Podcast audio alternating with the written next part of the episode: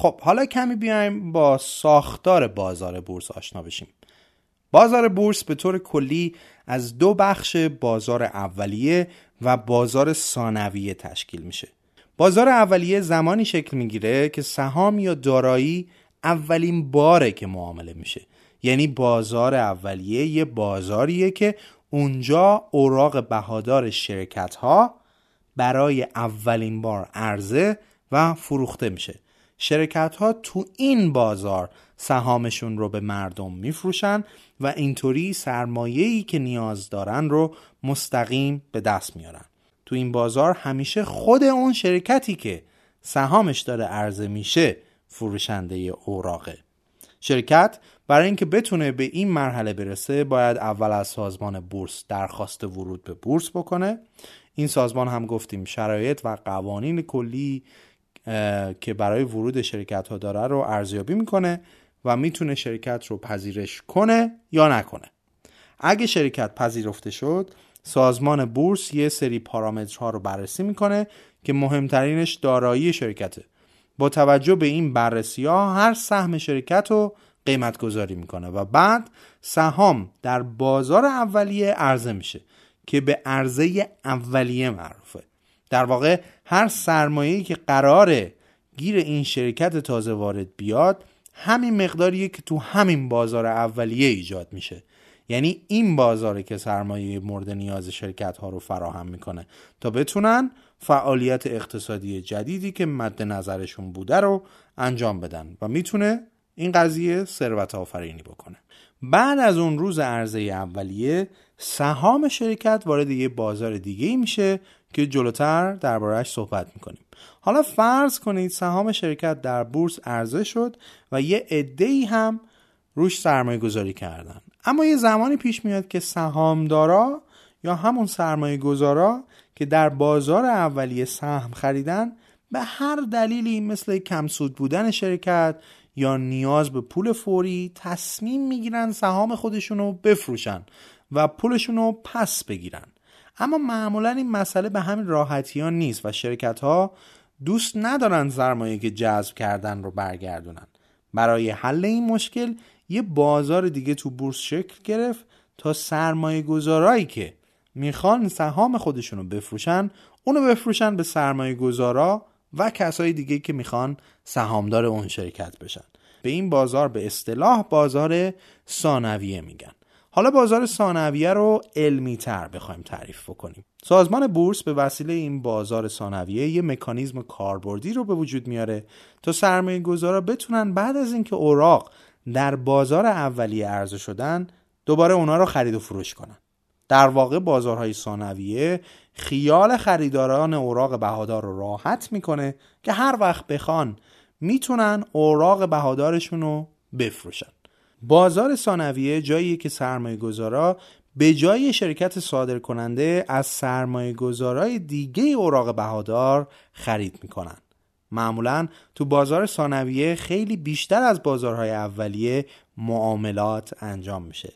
هدف این بازار اینه که بشه اوراقی که تو بازار اولیه منتشر شده بودن رو معامله کرد و تبدیلش کرد به پول نقد. در واقع بازار ثانویه همون بخشی از بورسه که قیمت سهم اونجا بالا پایین میشه. البته تو بازارهای اصولی بالا پایین شدن قیمت سهم به همین راحتی ها نیست و به اطلاعاتی بستگی داره که شرکت ارائه میکنه و اصطلاحاً بهش میگن افشای اطلاعات. این افشای اطلاعات میتونه مثبت یا منفی باشه. مثلا شرکت اعلام میکنه یه قرارداد جدید برای صادرات به فلان کشور به ارزش ایکس تومان امضا کرده. این اطلاعات یه امتیاز مثبته که نشون میده فروش و سوددهی شرکت قرار بیشتر بشه. در نتیجه تقاضا برای خرید این سهم بیشتر میشه و قیمت سهم هم به همون نسبت افزایش پیدا میکنه. این اطلاعات میتونه منفی هم باشه و قیمت سهم رو بکشه پایین. اینجا مفهوم بازار کارا و ناکارا مطرح میشه که توضیح میده قیمت‌ها چطوری تغییر میکنن.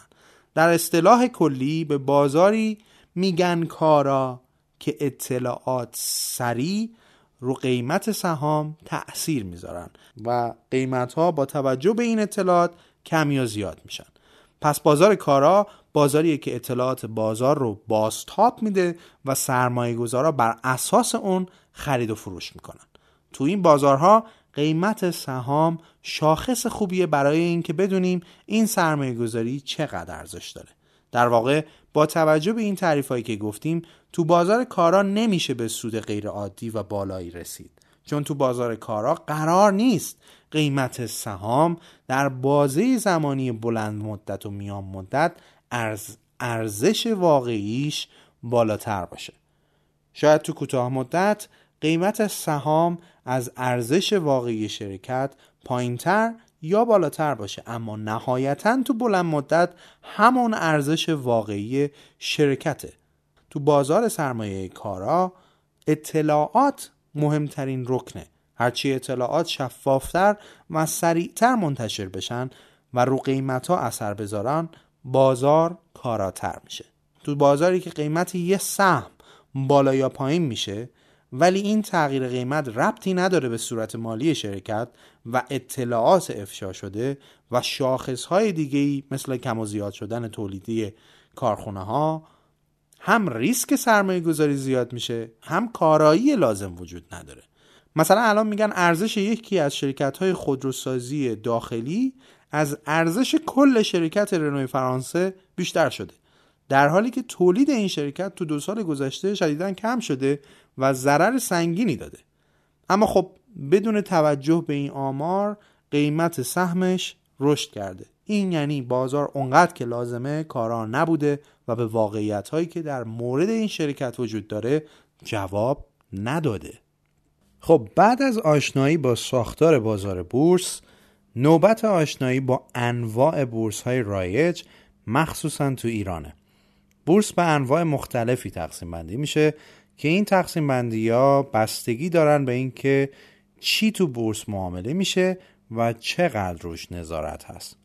بورس اوراق بهادار همون بورسی که سهام شرکت‌ها و انواع اوراقی که ارزش دارن توش معامله میشه. البته بورس اوراق بهادار خودش زیر شاخه هایی داره که مهمترینش فرابورسه. فرابورس هم مثل خود بورس جایی برای معامله اوراق بهادار. جلوتر با انواعش بیشتر آشنا میشیم، اما فرق فرابورس با بورس تو قوانین ورودیشه و میزان نظارتی که روی معاملاتش وجود داره. به طور کلی قوانین ورود به فرابورس از بورس آسان‌ترن. به خاطر همین شرکت‌هایی که نمیتونن استانداردهای بورس رو داشته باشن میرن فرابورس، چون استانداردهای راحت‌تری داره. یه مدل دیگه بورس که از اوراق قدیمی‌تره بورس کالاست.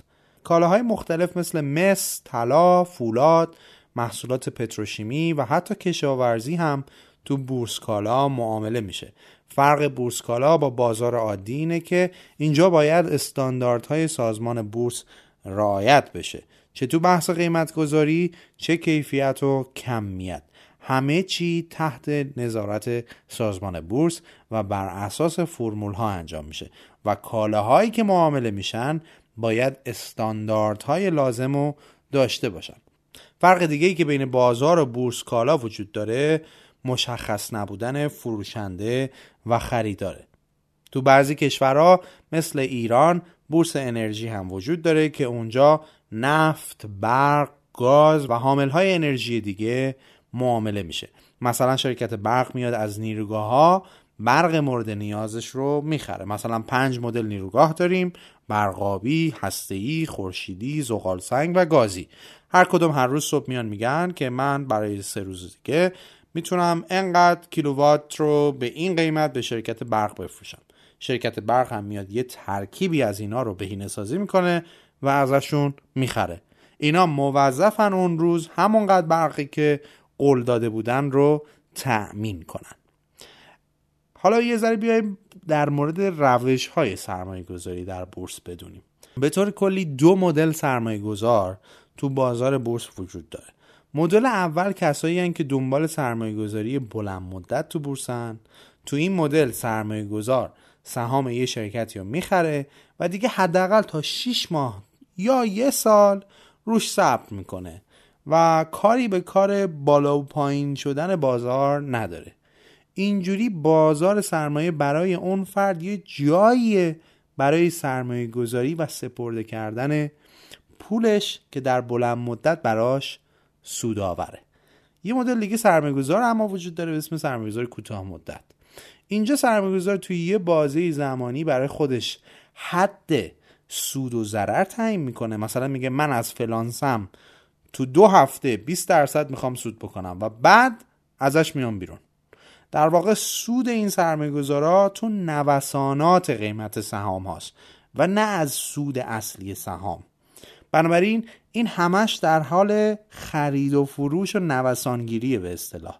به طور کلی به کسایی که همچین نگاهی به بازار دارن بورس باز گفته میشه. یعنی اینا شغلشون تو بورسه و هدفشون فقط سرمایه گذاری نیست. اما چه روش های رایجی برای خرید سهام و اوراق در این بازار وجود داره؟ راه های مختلفی وجود داره که سرمایه گذارا وارد بازار بورس بشن و روی شرکت های مختلف سرمایه گذاری کنن. اولین راه اینه که سرمایه گذار مستقیم بره سهام شرکتی که میخواد و بخره. راه بعدی خرید اوراق مشارکت یا همون قرض است. این اوراق در واقع سنده که شرکت ها به سرمایه گذارا میدن و ازشون پول قرض میگیرن و متعهد میشن که بعد از طی شدن یه زمان مشخصی، مثلا دو سال، اصل پول با سودی که تعیین شده بود پس بدن. البته خب این سوده تحت عناوینیه که با بانکداری اسلامی منافات نداشته باشه.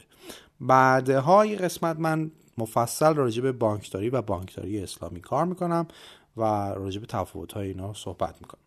در واقع این این سیستمی که صحبت کردیم عین همون وام گرفتنه. به جای اینکه از بانک وام بگیرن، از سرمایه‌گذارا وام میگیرن. سرمایه‌گذارا اگه بخوان ریسک کمتری بکنن میتونن پولشون رو بدن به صندوق‌ها. حالا صندوق چیه؟ صندوق یه مجموعه از سهام چند شرکته که در قالب یه سهم در میاد، یه دونه سهم میشه و سرمایه گذار به جای اینکه سهام‌های مختلف بخره از پکیج اون صندوق استفاده میکنه تا ریسک سرمایه گذاری رو کمتر بکنه. مثلا ممکنه سهام یه صندوق از دو تا بانک، یه دونه بیمه، یه خودروسازی و چند تا صنعت دیگه تشکیل شده باشه. حالا اگه دو تا از این سهام ها منفی باشه، دو تا مثبت، برایندش باعث میشه قیمت صندوق خیلی تغییر نکنه و ریسک کمتر میشه. این صندوق ها ممکنه قابل معامله هم باشن، یعنی خود سهام صندوق رو هم بشه توی بورس معامله کرد. اگه اینجوری باشه بهش ای تی اف یا صندوق های قابل معامله میگن. احتمالاً اسمای اینا رو تو اخبار این مدت زیاد شنیدید. مثلا همین دارایی کم رو که شاید زیاد شنیده باشید، در حقیقت سهام های باقی مونده دولت تو بانک های تجارت، ملت، صادرات و بیمه های البرز و اتکاست که وزارت اقتصاد به نمایندگی از دولت با بیست درصد تخفیف عرضه کرده. راه دیگه ای سرمایه گذاری برای کسایی که نمیخوان خودشون خرید و فروش داشته باشن، کمک گرفتن از سبدگردان هاست. تو این روش سرمایه گذار به یه نفر یا یه شرکت که بورس رو بلده و میشناسه این اختیار رو میده که به جاش خرید و فروش کنه و در ازاش بخشی از سود رو برای خودش برداره. در واقع پول از سرمایه گذار، کار از سبدگردان. سود رو هم به یه تناسبی بین خودشون تقسیم میکنن. اما حالا که به صورت اجمالی با ساختار بورس و روش‌های سرمایه گذاری آشنا شدیم، یه نیم نگاهی هم داشته باشیم به اینکه اطلاعات بورسی رو چطوری باید تحلیل کرد.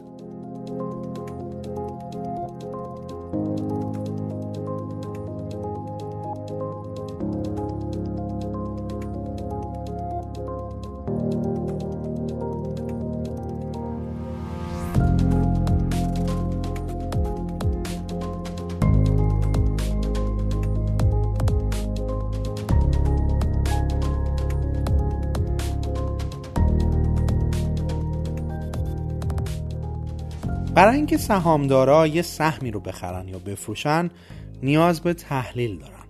به طور کلی ما دو مدل تحلیل در بازار بورس داریم که دو راه کاملا متفاوت رو به ما نشون میده: تحلیل بنیادی و تکنیکال. از تحلیل بنیادی شروع کنیم. تحلیل بنیادی روشیه که میاد ارزش ذاتی سهام یا اوراق بهادار رو محاسبه میکنه و اینطوری آنالیزش میکنه.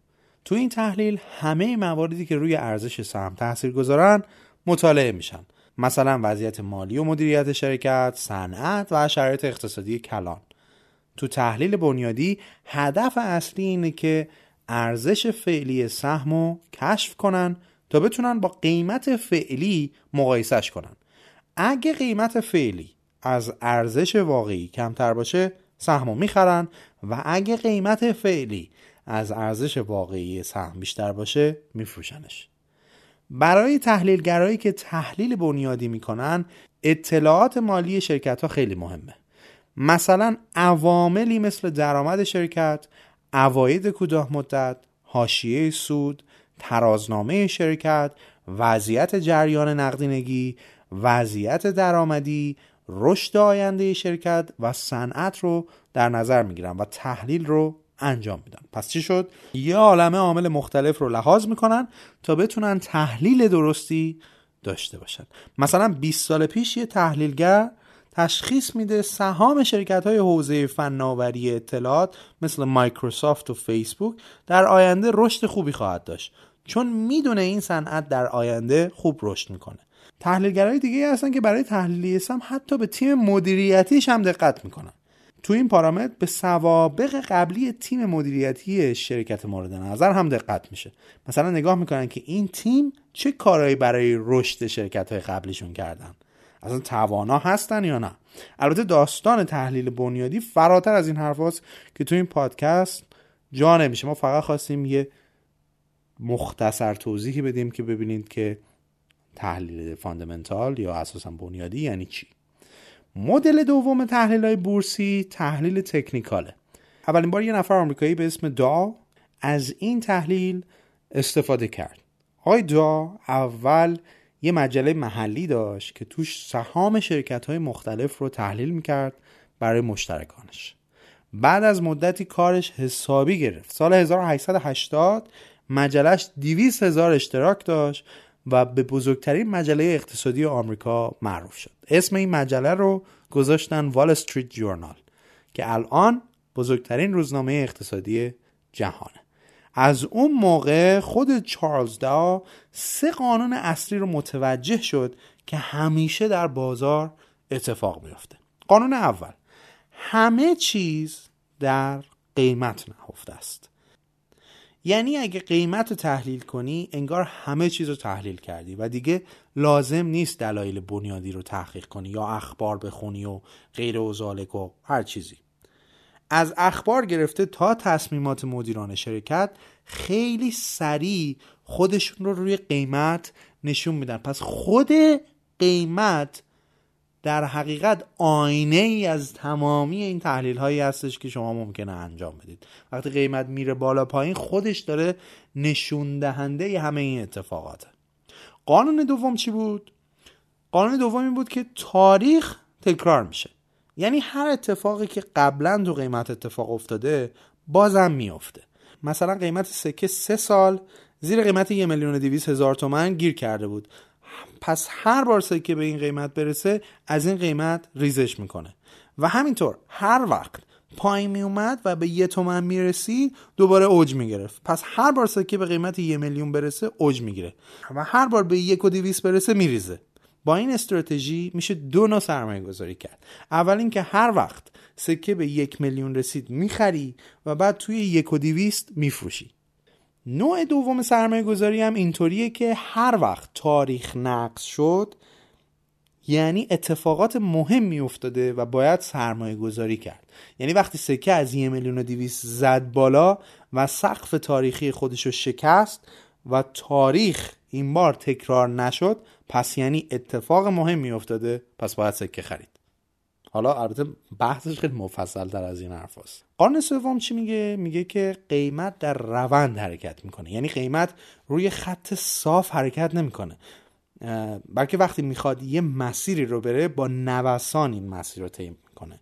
مثلا الان قیمت همه کالا تو ایران به خاطر تورم روند صعودی داره، مثلا سکه از یه میلیون میره دو، بعد یه خورده ارزون میشه میشه یک و هشتصد، بعد دوباره گرون میشه میشه سه میلیون، دوباره میشه دو و هشتصد، دوباره میشه چهار میلیون. همینجوری هی نوسان رو شما توش میبینید. به این میگن روند، ترند. و قیمت ذاتاً تمایل داره در روند حرکت بکنه. حالا با این قانون میشه فهمید همیشه باید رو سهم‌هایی سرمایه‌گذاری کرد که روند صعودی دارن و تا وقتی روند رو از دست ندادن همینطور به راه خودشون ادامه میدن.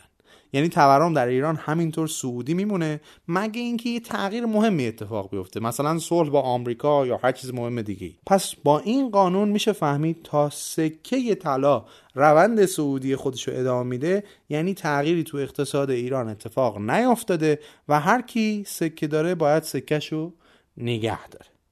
این سه قانون رو چارلز داو فهمید و اولین قدم های تحلیل تکنیکال رو برداشت. از اون زمان تا حالا افراد خیلی زیادی تحلیل تکنیکال رو کامل کردن و بر اساس داده های ریاضی شیوه های مختلفی برای تحلیل تکنیکال ساختن که امروزه بهش میگیم تکنیکال. پس نود و نه درصد از چیزی که امروزه به اسم تحلیل تکنیکال میشناسیم رو اشخاص مختلف ساختن و چارلز داو قدم های اولش رو فقط برداشته. و اما در آخرین قسمت از آشناییمون با ساختارهای بورس لازمه که با یه سری از واژه‌ها مثل شاخصهای بورس هم آشنا بشیم. یکی از واژه‌هایی که در اخبار و اینور اونور خیلی میشنویم شاخص بورسه. شاخص در معنی عام یعنی معیاری که با اون میتونیم چیزی رو تشخیص بدیم. تو بورس هم شاخص یه معیاریه که وضعیت حال، گذشته، تغییرات بازار و حتی آینده بورس رو به ما نشون میده. شاخص بورس انواع مختلفی داره. شاخص کل اولین شاخصی که توی بورس خیلی تکرار میشه و سطح عمومی قیمت همه سهم‌های موجود توی بازار و سود سهام شرکت‌های پذیرفته شده در بورسه. ساده ترش میشه اینکه در واقع تغییرات شاخص کل به ما نشون میده که میانگین بازدهی سرمایه‌گذاران در بازار بورس چقدر؟ مثلا فرض کنید شما سهام شرکت رو در زمان ورود به بورس خریدید صد و پنجاه تومان. حالا با گذشت یک سال قیمت سهم رسیده به صد و هشتاد تومان و شرکت هم به ازای سهام پانزده تومان سود نقدی داده به شما. به این ترتیب صد و پنجاه تومان شما بعد از یک سال شده صد و نود و پنج تومان و این یعنی شما سی درصد حدوداً سود کردید. پس میگیم بازدهی این سهم سی درصد بوده. بازدهی همه شرکت‌های فعال در بورس رو میشه با فرمول‌های خاصی که هست محاسبه کرد. حالا اگه از بازدهی همه این شرکت‌ها میانگین بگیریم به تغییرات شاخص کل میرسیم. یعنی شاخص کل دقیقاً میانگین بازدهی بورس رو به ما نشون میده. با این توضیح وقتی میشنویم بورس امروز دو درصد رشد داشته یعنی سهام هایی که در بورس هستن امروز میانگین بازدهیشون دو درصد بوده. یا وقتی میشنویم تغییرات شاخص در طول سال نود و هشت بیشتر از سیصد درصد بوده یعنی میانگین سهام تمام شرکت های موجود در بورس سیصد درصد بوده و سیصد درصد رشد داشته. پس تغییرات شاخص کل همون تغییرات قیمت سهام و سوده که شرکت‌ها هر سال بعد از تنظیم صورت‌های مالیشون بهش میرسن و اگه شرکت اون سال سود کرده باشه ممکنه سودو بین سهامداراش تقسیم کنه. البته همونطور که گفتیم شاخص کل میانگین بازدهی تمام سهام‌های موجود در بازاره که بر اساس فرمول‌های خاصی محاسبه میشه. حالا این وسط ممکنه سهام یه شرکت منفی و یه شرکت مثبت بشه. اما چیزی که برای ما مهمه فقط میانگین همه این شرکت هاست در شاخص کل. پس بالا رفتن شاخص کل لزوما به معنای مثبت شدن همه سهام ها نیست و منفی شدنش هم لزوما به معنی منفی شدن همه سهام ها نیست، میانگینه. شاخص دیگه ای که در بورس ایران وجود داره شاخص پنجاه شرکت فعالتر بورسه.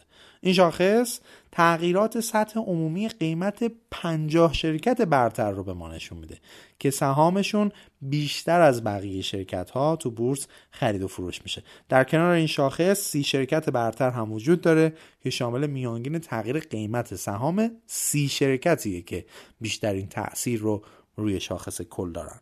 شبیه همین مسئله در بورس آمریکا هم هست. مثلا شاخص پانصد شرکت برتر بورس نیویورک به اس اند پی پانصد معروفه و تو بورس نیویورک خیلی بهش توجه میشه. البته شاخص‌های دیگه‌ای هم وجود داره که احتمالاً از اخبار بی بی سی و سی ان ان دیده باشید. مثلا میگن شاخص داو جونز یا نزدک رفته بالا یا اومده پایین. مثلا سی شرکت بزرگ صنعتی آمریکا تو شاخص داو جونز ارزیابی میشن. این شاخص رو سال هزار و هشتصد و هشتاد و پنج مجله وال استریت ژورنال ایجاد کرد. شرکت‌هایی که تو این شاخص قرار دارن آینه خوبی از وضعیت بازار بورس آمریکا و اقتصاد این کشورند، چون غول‌های اقتصادی آمریکان مثلا شرکت اپل، بوئینگ، کوکاکولا، اینتل، مایکروسافت، والت دیزنی، نایکی، مکدونالد و چند تا شرکت دیگه، بعضی از این شرکت‌هایی هستند که تو شاخص داو جونز حاضرن و هر کدوم تو صنعت و حوزه فعالیت خودشون جزء برترین ها. در اصل داو جونز بیشتر شاخص غول‌های صنعتی آمریکاست. از اون طرف شاخص نزدک هم هست. البته نزدک هم یه شاخصه و هم خودش پلتفرم بورسه، مثل بازار بورس نیویورک. اما خود شاخص نزدک بیشتر از یه سری شرکت‌های های تک و تکنولوژیک در حقیقت تشکیل شده. خب از قسمت آشنایی با بورس که بگذریم، یکی از مهمترین موضوعایی که در مورد بورس کمتر بهش پرداخته میشه اینه که اساساً بازار بورس میتونه خلق ثروت بکنه یا نه. به عبارت دیگه اگه اقتصاد رو یک کیک در نظر بگیریم، آیا بورس باعث بزرگتر شدن کیک اقتصاد میشه یا نمیشه؟ به طور کلی اگه بورس باعث بشه سرمایه‌گذاری مولد ایجاد بشه و شرکت‌ها با پولی که از فروش سهامشون تو بورس به دست میارن کالا تولید کنن یا خدمات جدید ایجاد کنن، این مسئله میتونه به خلق ثروت جدید کمک کنه. اگه یه شرکت مسیر جذب سرمایه از بورس رو درست طی کنه، درآمد و ارزش افزوده‌ای که تولید میکنه رشد میکنه و میشه این رشد رو توی قیمت سهام و سودی که به سهامدارا میده و سودی که به سهامدارا میده دید.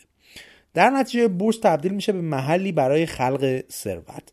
اما این جریان تا زمانی برقراره که سرمایه گذارا یا همون سهامدارا به فکر سود سرمایه گذاری یا افزایش سرمایه شرکت ها باشن.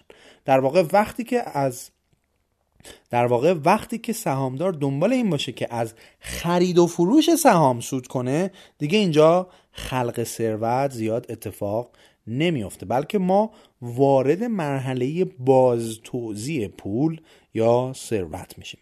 برای اینکه این بحث رو درباره بورس و نقشش تو خلق یا بازتوزیع ثروت پیش ببریم، یه پیش نیاز لازمه. باید یه نگاه گذرا و کوتاه کنیم به نظریه بازی‌ها در اقتصاد.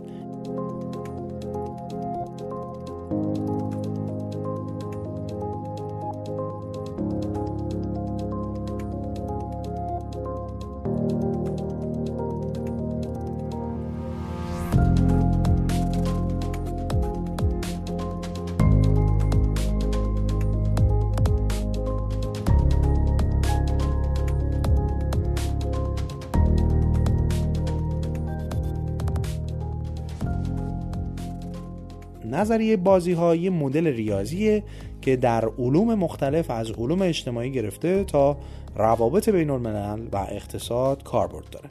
این نظریه با استفاده از مدل های ریاضی روش های همکاری یا رقابت بین موجودات هوشمند و منطقی رو بررسی میکنه. برای اینکه بهتر این نظریه رو متوجه بشیم، بیایید با هم یه بازی طراحی کنیم و انجام بدیم.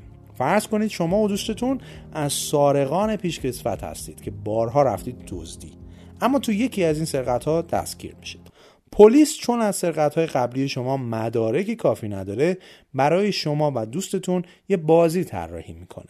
مأمور بازجو بهتون میگه اگه شما به جرم قبلیتون اعتراف کنید و دوستتون اعتراف نکنه شما عفو میشید و دوستتون سه سال میره زندان. اما اگه شما اعتراف نکنید و اون اعتراف کنه این شمایید که باید سه سال حبس بکشید. به غیر از این بازجو میگه اگه هر دوتون اعتراف کنید، این این این چیزا رو هم داره جدا جدا به هر طرف میگه.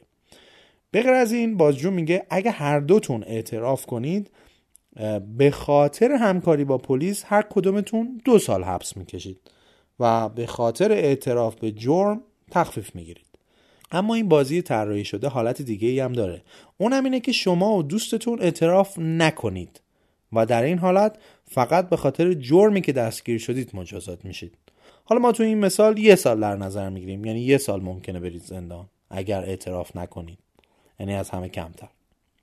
در این حالت شما پیش خودتون فکر میکنید ممکنه دوستتون اعتراف کرده باشه، پس بهتر شما هم اعتراف کنید تا حداقل دو سال زندانی بکشید و اگر هم اعتراف نکرده باشه که باز خوبه چون شما عفو میخورید و اون سه سال میره زندان. بنابراین در هر صورت به نفع شماست که اعتراف کنید. اما مشکل اینجاست که دوست شما عین شما فکر میکنه و در نتیجه اونم اعتراف میکنه. در این حالت هر کدومتون مجبورید دو سال حبس بکشید، در حالی که اگه هیچ کدوم اعتراف نمیکردید مدت حبستون یه سال میبود و جرم‌های قبلی اثبات نمیشدن اصلا. این در واقع یه بازی بود که دو طرف باید تصمیم میگرفتن، اما تصمیم یه بازیکن رو نتیجه هر دوشون اثر داشت. یه بازی استراتژیک به طور کلی از سه جزء تشکیل میشه. جزء اول بازیکن‌ها هستن، جزء دوم یه مجموعه ای از عمل هاست که باید برای هر بازیکن تعریف مشخص بشه، یعنی باید بررسی بشه که هر بازیکن چه تصمیم ها و واکنش هایی نشون میده. جزء سوم هم ترجیحات هر بازیکنه، یعنی بازیکن چه خروجی رو برای بازی ترجیح میده. تو مثالی که زدیم دو تا دزده بازیکن بودن، مسئله اعتراف کردن و نکردن هر کدومشون میشد مجموعه عمل ها و ترجیحات هم که سنجیدن خروجی هر حالت و انتخاب یکی از اونا بود که هر دو اعتراف کردن رو انتخاب کردن چون یا کلن عفو میشدن یا حداقل تخفیف رو میگرفتن. حالا نظریه بازی‌ها تو این قسمت چی کار میکنه؟ تلاش میکنه این نظریه تا رفتار ریاضی حاکم بر یه موقعیت یا بازی رو مدل سازی کنه. این موقعیت وقتی ایجاد میشه که موفقیت یه فرد به تصمیمی که بقیه میگیرن بستگی پیدا میکنه. هدف نهایی این دانش اینه که بهترین راه برای هر کدوم از بازیکن‌ها رو پیدا بکنه. یکی از معروف‌ترین بازی‌ها در این نظریه مخصوصا در مورد مسائل اقتصادی بازی با حاصل جمع صفره. در این مدل سود و منفعت یکی از بازیکن‌ها به شکست بقیه بستگی داره و هر کی برنده بشه به معنی باخت طرف مقابله. حاصل جمع تو این بازی حاصل جمع صفر یا بازی مجموع صفر، برد یک شخص به باخت طرف مقابل گره خورده. تو اقتصاد هم ممکنه تحت شرایطی بازی با حاصل جمع صفر اتفاق بیفته و سود یه نفر به ضرر یه فرد دیگه ربط داشته باشه، مخصوصا اگر بحث تولید مطرح نباشه و فقط یه اوراق یا کالایی بین افراد معامله بشه. در نتیجه تغییر خالص ثروت یا سود تو این مدل بازی صفره.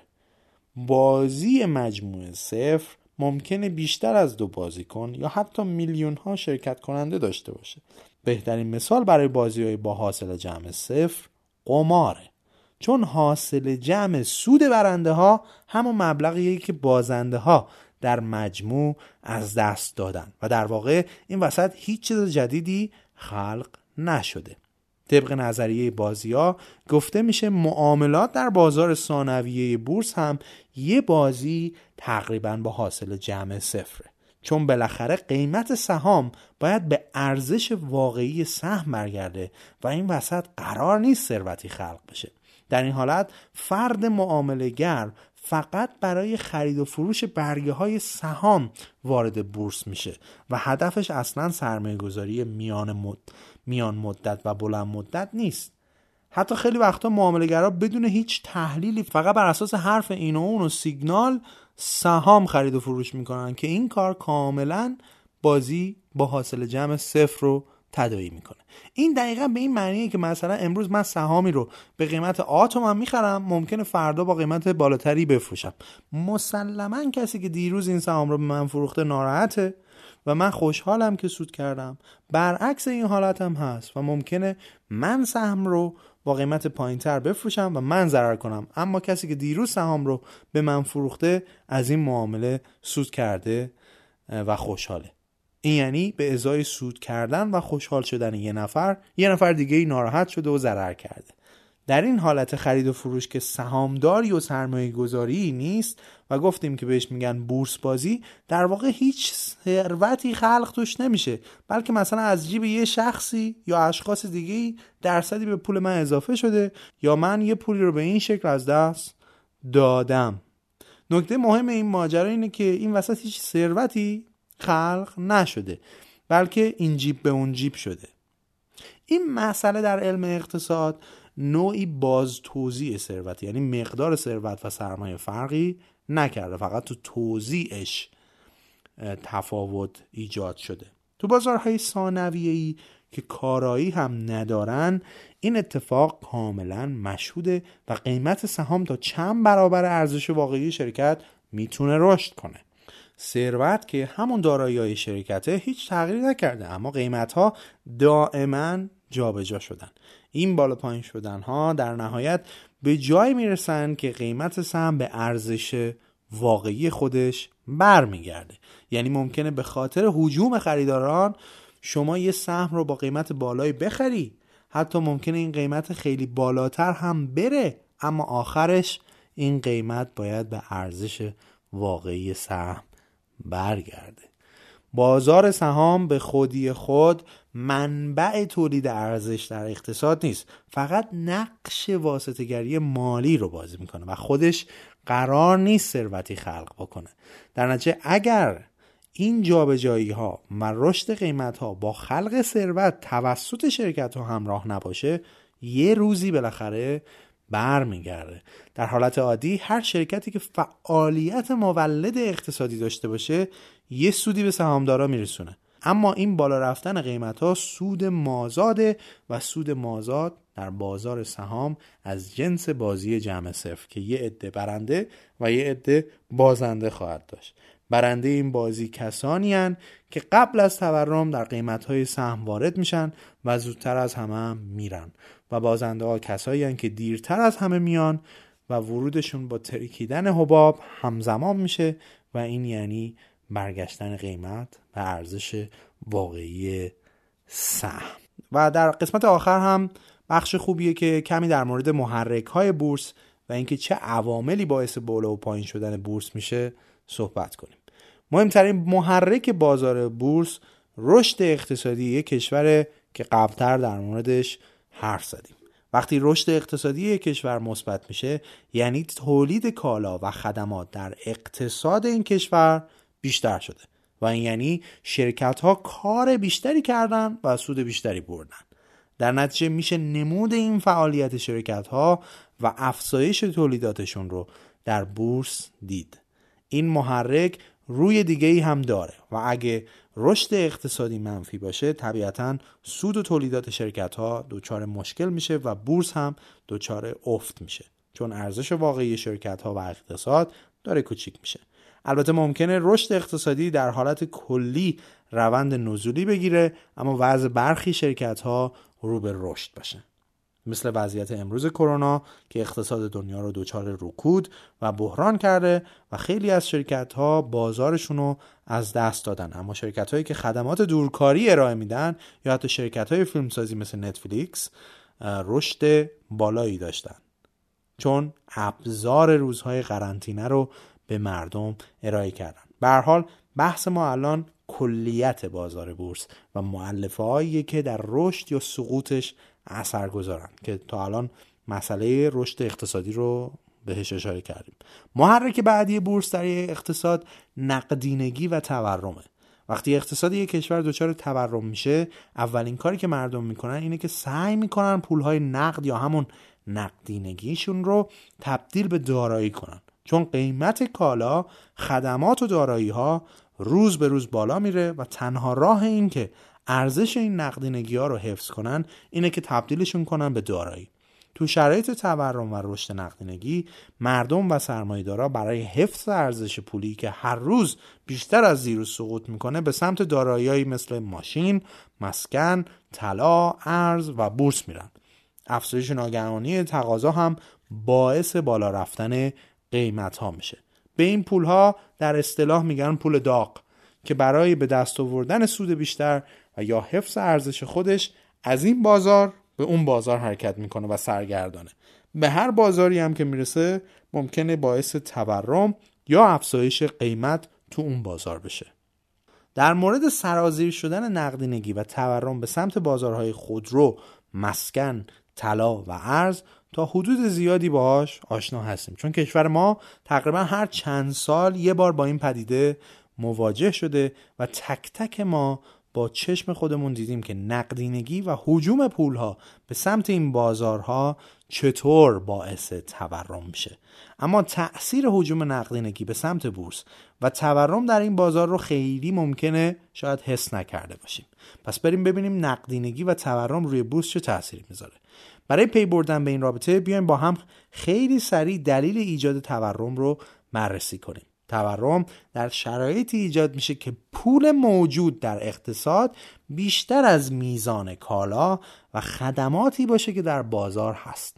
مثلا فرض کنید اقتصاد ایران تا دیروز به اندازه ده هزار تومن پول داشته و تولیداتش هم پنج تا سیب بوده، اما امروز بیست هزار تومن پول در اقتصاد جاری شده، در حالی که تولید سیب رشدی نداشته و همون پنج تا بوده، شاید کمتر هم شده، مثلا شده چهار تا سیب. در این شرایط به ازای هر یه دونه سیب پول بیشتری وجود داره و طبیعتاً قیمت‌ها دچار تورم میشن. سیب که سر جاشه، تنها چیزی که زیاد شده این پول دیگه. خب این سیب باید این پول اضافه رو جذب بکنه. این دقیقاً همون معنی ملتهب شدن و تورم، متورم شدن.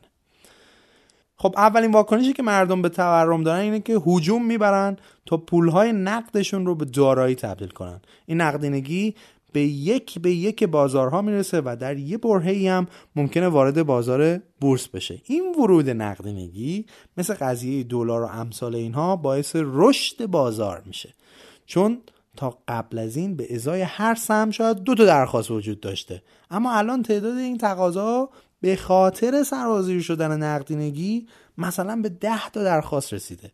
همین باعث میشه بازار با رونق بیشتری به جلو حرکت کنه. تورم یه تأثیر دیگه هم رو بورس داره. یه شرکت خودروسازی، هم مثالی که قبلا گفتم، یه شرکت خودروسازی رو در نظر بگیرید که در بورس فعالیت داره. وقتی تورم ایجاد میشه احتمالاً قیمت محصولات این شرکت هم زیاد میشه دیگه، در نتیجه درآمد این شرکت هم به صورت تک‌بعدی زیاد میشه که آخر سر باید تأثیر این مسئله توی قیمت سهام اون شرکت منعکس بشه. مثلا پراید تا دیروز شش میلیون بوده، اما حالا شرکت اونو صد میلیون میفروشه. این یعنی به ازای هر پراید درآمد بیشتری نصیب صاحب‌ها مثلا شده دیگه، و نمود این مسئله رو باید تو قیمت اون سهام دید. اتفاقی که در اقتصادهای تورمی میفته اینه که همزمان با قیمت کالا و خدمات، سهام شرکت‌هایی که این کالا و خدمات رو ارائه میکنن هم بالا میره.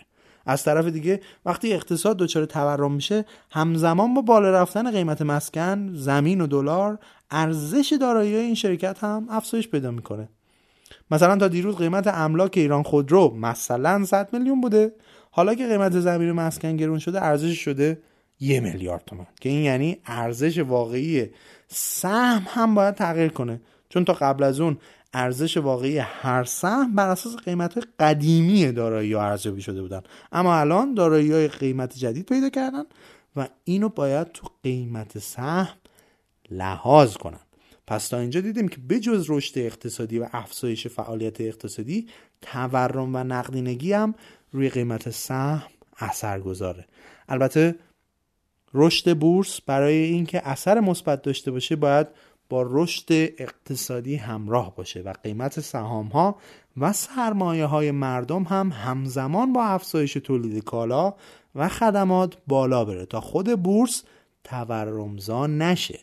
هرچند بعضی وقتا زور بقیه محرک‌ها از رشد اقتصادی بیشتر میشه و در حالی که رشد اقتصادی منفیه، تورم و نقدینگی زیادی که وارد شده نمیذاره بورس با کلیت اقتصاد هماهنگ بشه.